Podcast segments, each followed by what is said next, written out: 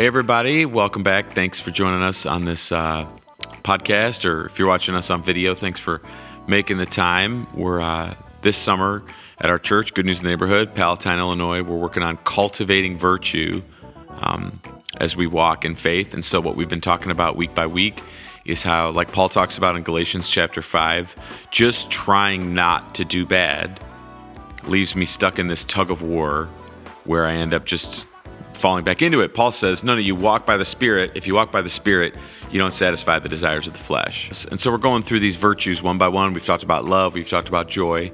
And this midweek thing is a uh, kind of piece to try to help us think a little deeper. And so when I was thinking about peace and uh, definition that has been used in my life that I really like is the calm assurance that what God is doing is best. When I was thinking about someone in my life who embodies that, who could serve us by uh, a conversation today, I thought of my friend John Guerra. So I'm thrilled that he's here and honored that he joined us. We have been uh, friends through a lot of seasons, and uh, he's an amazing musician, and he's taught also in our church. But um, I don't know, I'm hoping maybe we can kind of dig a little deeper than the kind of public persona stuff into the personal stuff, because that's really what's more significant to you and I, obviously, in our relationship. John, I know you as a person of peace. Hmm. That's how I experience you. I've known you for a lot of years, 20 plus years, probably now, getting close to something like that since we went to college, almost 20. So I know you as a person of peace. I experience you that way.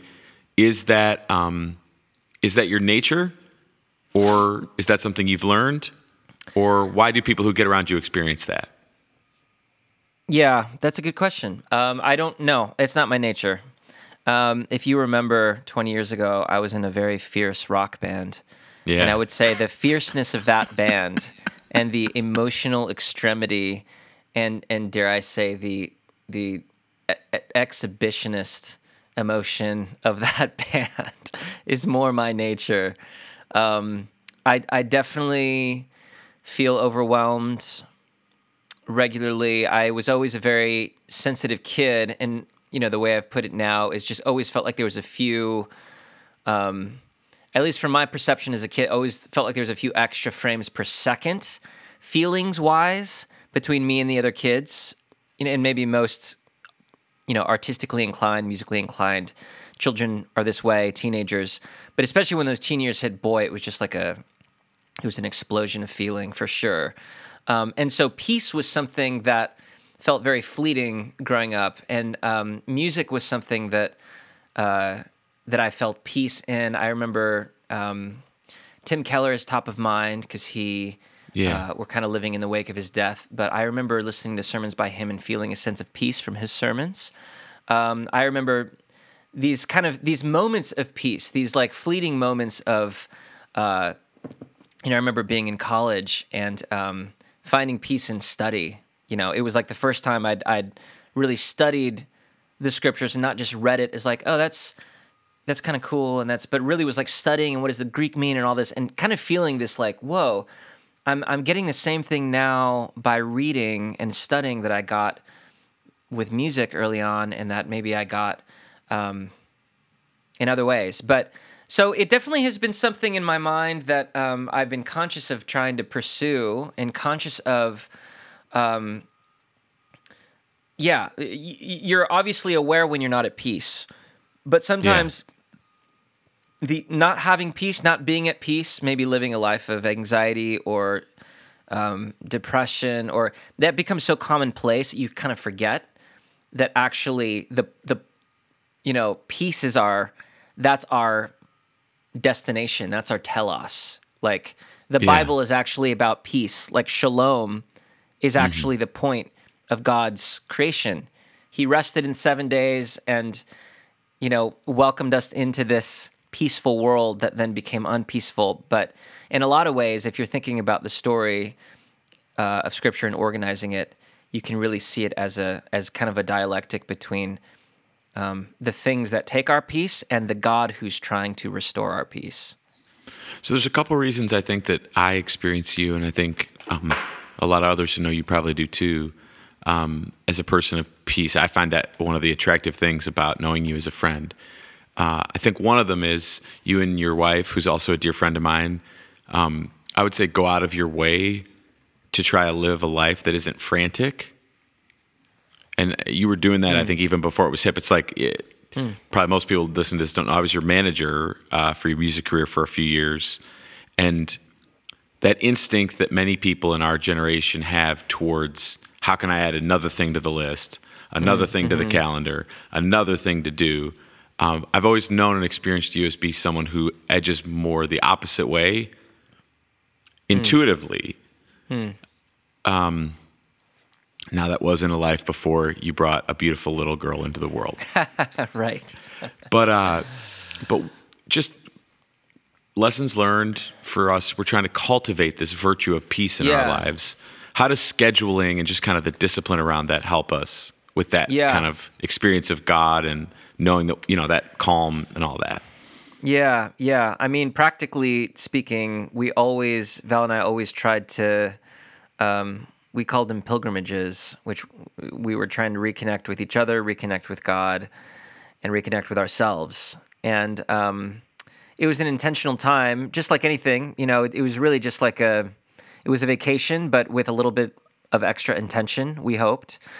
And um, you have to schedule those things. Those things are not going to just fall into your lap. You're not going to wake up one week and think, "Hey, I got nothing going on this week. Great, I'm gonna, you know, go, Go swimming, or I'm gonna, yeah, exactly."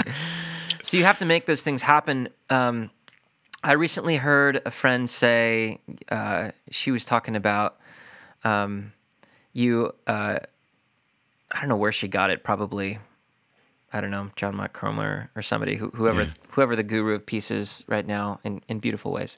Um, abandon annually, um, withdraw weekly, and uh, something daily. You know, Yeah. it's that like weekly, daily, annual thing. And for me, the most, the deepest, most um, open moments, because really peace is just the quality of being, like you said, at rest in what God is doing, but but really the quality of um, being the quality of attention. What is the quality of your attention when you're at peace versus when you're frantic? It is those are those are very very different states of attention. For me, the quality of attention before Winslow or Valerie wake up, although I- I've kind of got Valerie in the bandwagon now, so we both wake up very early. The quality of attention between, you know, let's say 4 and 7 a.m. is very different than the quality of attention between 1 and 3 p.m. or 10 and 1 a.m.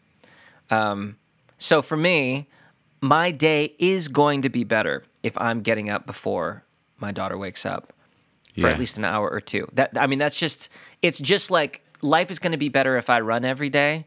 Life is going to be better if I don't overeat pizza when we eat pizza. It's like this is just my days are going to be better if and when I'm able to get up early, um, and you know it it kind of. I mean, you do this too, don't you? Look, you have you have early mornings, and there Yeah. there can be a quality to those. It's like the early morning can drift into the day in a way that's very miraculous. I think that most people experience life like um, the day has a way of kind of mirroring a little bit how it starts. yeah And so I have like, we'll just give a huge caveat at this moment in the conversation to people who are like intuitively kind of night people. Mm-hmm. Love you and appreciate you, and the world is challenging for you. And a very, my beautiful niece is like the all-time night owl. yeah And yeah, I think that um, I feel like God is constantly challenging me with the willingness to just, um, am I willing to do the amount of things there's actually time to do today? Or am I mm. trying to like jam that one extra thing or that mm, 2 mm-hmm, extra things mm-hmm. into it? That when I do, I'm impatient in traffic, I'm impatient with the kids, I'm right not willing to wait, not willing to, and it just like it puts all this storm around Yeah. and inside, and it's like for what? right For what? Like if the car doesn't get washed till tomorrow, like if the check it doesn't. But exactly right I think that because, um, and I would love for you to speak to this a bit, because we kind of have achievement so high on the, our list, many of us, um, it makes it difficult to have peace. I know this about your music, which blesses me and blesses. I mean, I talk to people all the time that um, are in the orbit of my life who are so blessed by your music. And one of the decisions that you've made, um, we're not going to go down like a Nashville bashing rabbit trail here, But one of the decisions that you've made is to try to make the music that God wants you to make and that God Right. gifted you to make Right. at the expense of some amount of commercial appeal. And it Yeah. not like, and I, I know you well enough to know that it isn't this sort of like, it's, I'm better than you because I'm artsy. That's all foolishness. It's you Right. being you. It's like at the core of your human, it- of your, and so I think there is something in that that has to do with peace because it's like, Mm. uh, doing what is really true to who God has made me to be, not like trying to kind of put on some other Yeah. glasses or coat. We've been through some of those seasons. Could, do you have any Yeah. observations about what the difference is in in that that might be helpful to us? For sure. I mean, you say achievement. I think it's even deeper than achievement. I think Please. it, I think it has to do with identity. Yeah. I think achievement. I think achievement is a one form of um, trying to get our identity from something else other than God. You know, other than which is hard. It's hard to actually actively get your identity from something that is um, deep and that is spiritual and that is true but kind of distant right i can as, as a kid as like a child of two hispanic parents i had an identity of being a hispanic kid growing up in a majority white whatever world that was an identity that wasn't it, it, it just kind of there, there was like a givenness to that um, in both positive and negative ways. And I think um, when we go to achievement or we go to these other, maybe it's um, what, whatever we reach for for identity, uh, beauty or um, family balance or whatever our family, like whatever the thing is, um, I, I have a lot of compassion for that identity piece because it really is hard to settle into that givenness of like, I am loved and I'm not only loved by God, but I was created with intention, and my idiosyncrasies and my personality and my capacity and my abilities are all created with a, with a particular purpose and goal for the kingdom in mind.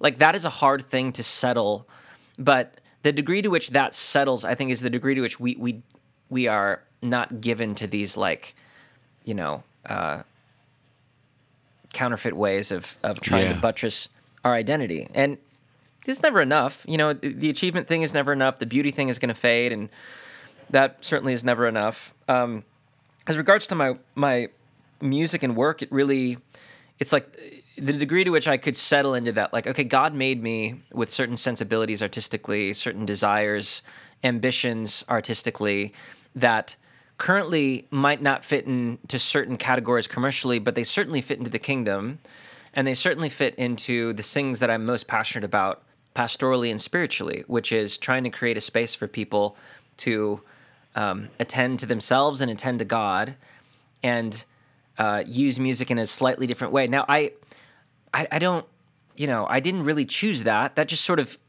came in the process of me Right.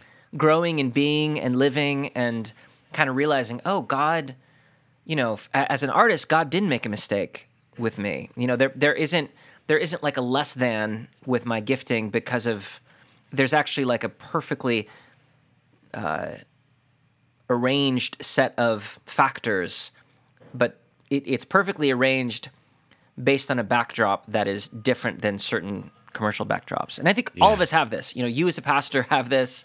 Me as a dad, it's like Yeah. We all. Yeah. It's, yeah. That's perfect. Yeah. I think that um I think that a lot of us have been over time kind of caught in a expression of spirituality that is very active, which is good, but it's Yeah. like, okay, I got to I got to get my Bible read, I got to pray down my list, I got to kind of task, task, task, task. And I think one of the things that I've learned in from you, and I think one of the things I'm really working on, and I think helps us, um, there can be a more peaceful way to access God. And um, so just talk to those of us that aren't maybe the most intuitive with experiencing art or experiencing calm or experiencing silence Mm. on some ways that um, kind of utilizing music and a more peaceful maybe calm way of going at mm. God mm. and experiencing relationship with God that might be helpful to us who are a little more oriented towards task lists. Yeah, yeah. No, and even yeah, I feel I I don't feel like I'm a person who's totally oriented towards tasks necessarily either, but I but I do it's still very difficult. So, you know, my wife who's a lot more task oriented Yeah. um, finds it even doubly so.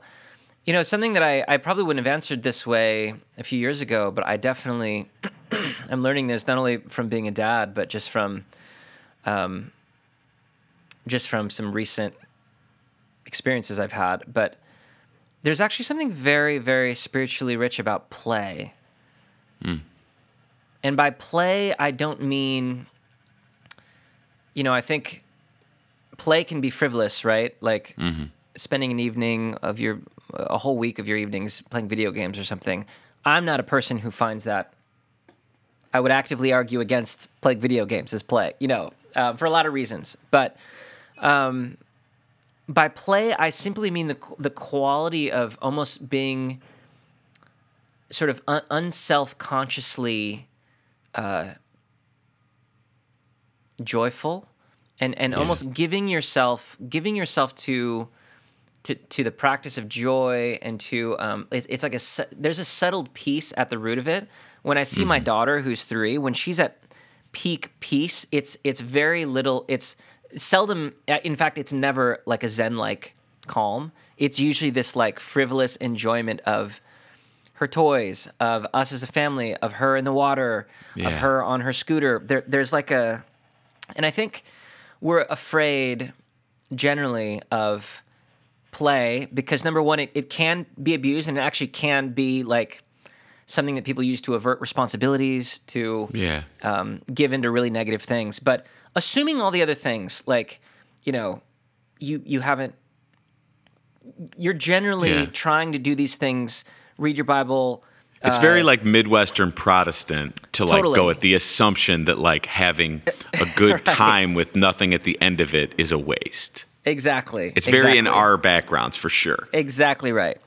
But, you know, when I think of times we've hung out in our history, like when we were in college, some of the best times are just, yeah, it's sort of like at dinner and you sort of lose track of time Yeah. and someone's telling that story for the 90th time and you want them to tell it again because it's amazing there's something about that it, it's like in relationship in a little bit of of kind of holy frivolity that there is like it that. kind of teaches you how to be yeah. teaches you the peace of god because i don't think the peace of god is is like I think calm and silence are practices that get us to the peace of God, which is this joy filled Yeah. Sense of rest and being, you know. What's really interesting about what that you um, what I've been teaching about as we've been going through this study is this kind of Eastern almost idea that the way that you get at some of the things of God isn't by like pursuing them directly, but per- by pursuing the virtues, and then they you've, they've and that like peace. What I hear you saying is maybe isn't the way to get to a more peaceful existence. Isn't this kind of like I'm just going to sit here Right. And I'm not going to think about anything. and I'm just going to breathe. And then all that tends to do for most people is just fill our minds with all of our anxieties. But like the long walk, the joyful conversation, the the like great experience, you know, of life.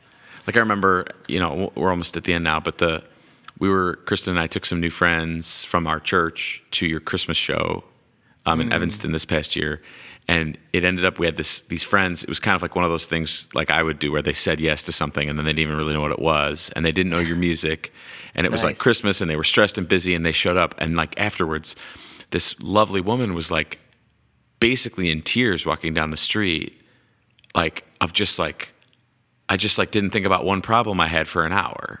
Oh, that's awesome. and it's but it, and it's so funny because it's like uh that's that's sort of like the peace thing but it comes in this kind of opposite way and i think that that um the way that you've just framed that i think is really helpful to us because we're after the virtues that come from god as we walk with him not like this sort of i don't know i'm just going to sit here and no matter how angry i am i'm just going to be loving well that's not right. short term Right, game totally. um, John, just give us quick pitch now because we're as this comes out, it's still kind of in that window of time. You have some new music out, and I would love for people to hear it. So just tell us elevator pitch and where's the best places to support you to see it. Yeah, um, new record uh, called Ordinary Ways. It's out everywhere on streaming platforms, um, on YouTube, uh, and I'll be doing some shows. Um, I tried something different with this record. Um, that uh, I tried. I, I, wanted to create a more immersive experience for people who wanted more of the record. So I'm not sure when this is coming out, but beginning of June, um, I'm going to be releasing kind of like a Ordinary Ways songwriting masterclass. And with that, I'm making an Ordinary Ways. I've made an Ordinary Ways devotional about every song, and I've made like a two or three hour quiet. Uh, quiet mix of the record to kind of assist in like prayer and journaling. Oh, awesome! And I've uh, and basically just kind of letting people in on the process of like I make this music kind of like you said from a certain place and it's aimed at a different direction and here's why. Let me help you engage with it and let me help you hopefully take some one or two things away that can help you in your own either process of songwriting, creation or journaling or just praying, being a more prayerful person. So that's all coming out beginning of June, but the record's out now everywhere you listen to music. Awesome. Thank you so much, buddy.